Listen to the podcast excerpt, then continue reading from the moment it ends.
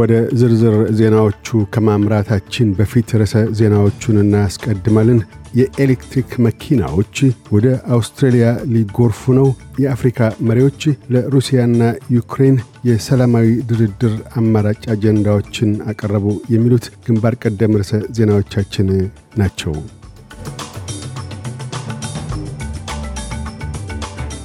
የገበያ ተጠባቢዎች አዲስ የኤሌክትሪክ መኪና ማዕበል የአውስትሬልያን ገበያ እንደሚያጥለቀልቅ እየገለጡ ነው።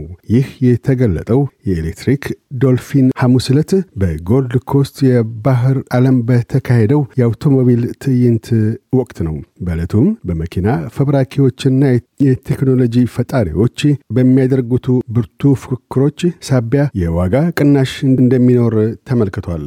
የመጠነ ሰፊ የኤሌክትሪክ መኪናዎች ወደ አውስትራሊያ መዝለቅ በቻይና መኪናዎች ኤምጂ እና ጂደብልዩኤም ተይዞ ካለው 43990 ዶላር የአዲስ የኤሌክትሪክ መኪና የሽያጭ ዋጋ ያነሰ እንዲሆን እንደሚያደርግም ተነግሯል። ይሁንና አውስትሬልያ ፉክክሩ ዘላቂ እንዲሆን የተሻለ ፖሊሲ የአዲስ ኤሌክትሪክ ዋጋን አስመልክቶም ለሸማቾች ግንዛቤን ማስጨበጥ እንደሚያሻት የገበያ ተጠባቢዎች አሳስበዋል። የኤሌክትሪክ መኪና ምክር ቤት ዋና ሥራ አስፈጻሚ በበኩላቸው የዋጋን ወደታች የማሽቆልቆል ሂደት የፌዴራል መንግስቱ በመጪዎቹ ወራት የነዳጅ ቁጠባ ደረጃን የሚመለከት ፖሊሲን እንዲያወጣ ጫና ፈጣሪ ሊሆን እንደሚችል ጠቅሰዋል።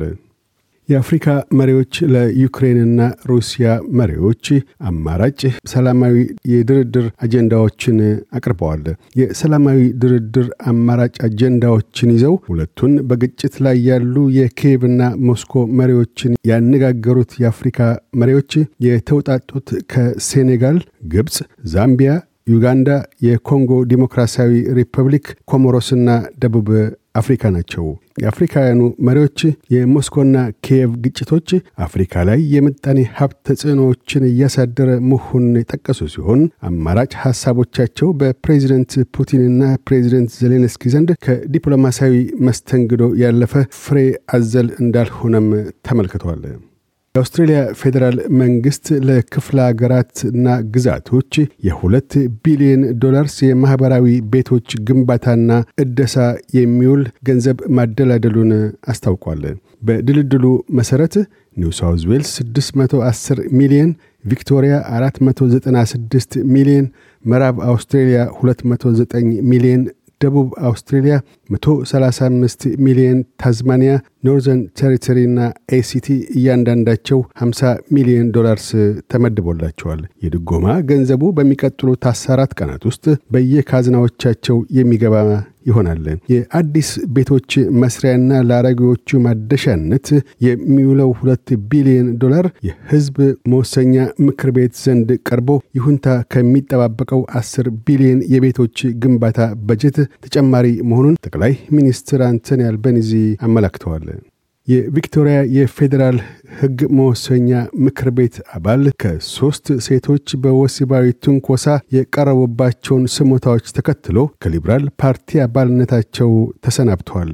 ስሞታዎቹን ሐሰት ሲሉ ያስተባበሉት ሴናተር ዴቪድ ቫን ባለፈው አርብ በተቃዋሚ ቡድንና የሊብራል ፓርቲ መሪ ፒተር ዳትን ከፓርላማ እንዲለቁ ጥሪ ቀርቦላቸው ነበር። ይሁንና ሴናተር ቫን ስሞታዎቹን ደግመው አስተባብለዋል። በሊብራል ፓርቲ በኩልም የደረሱባቸው ትችቶች ፍትሐዊነትን የተላበሱ አይደሉም ብለዋል። የሁለት ዓመት ቀሪ ጊዜያቸውንም በግል የሕግ መወሰኛ አባልነት እንደሚቀጥሉ አስታውቀዋል። የዩናይትድ ስቴትስ የውጭ ጉዳይ ሚኒስትር አንቶኒ ብሊንከን በዛሬው ዕለት ቤጂንግ ቻይና ገብተዋል። አቶ ብሊንከን በሁለት ቀናት ቆይታቸው ከከፍተኛ የቻይና ባለሥልጣናት ጋር በሚገናኙበት ወቅት ውጥረትን ተላብሶ ያለውን የሁለቱን አገራት ግንኙነት ለማርገብ ጥረት እንደሚያደርጉ ይጠበቃል። ዜናዎቹን ከማጠቃላችን በፊት ርዕሰ ዜናዎቹን ደግመን እናሰማለን። የኤሌክትሪክ መኪናዎች ወደ አውስትራሊያ ሊጎርፉ ነው። የአፍሪካ መሪዎች ለሩሲያና ዩክሬን የሰላማዊ ድርድር አማራጭ አጀንዳዎችን አቀረቡ። የሚሉት ግንባር ቀደም ርዕሰ ዜናዎቻችን ናቸው።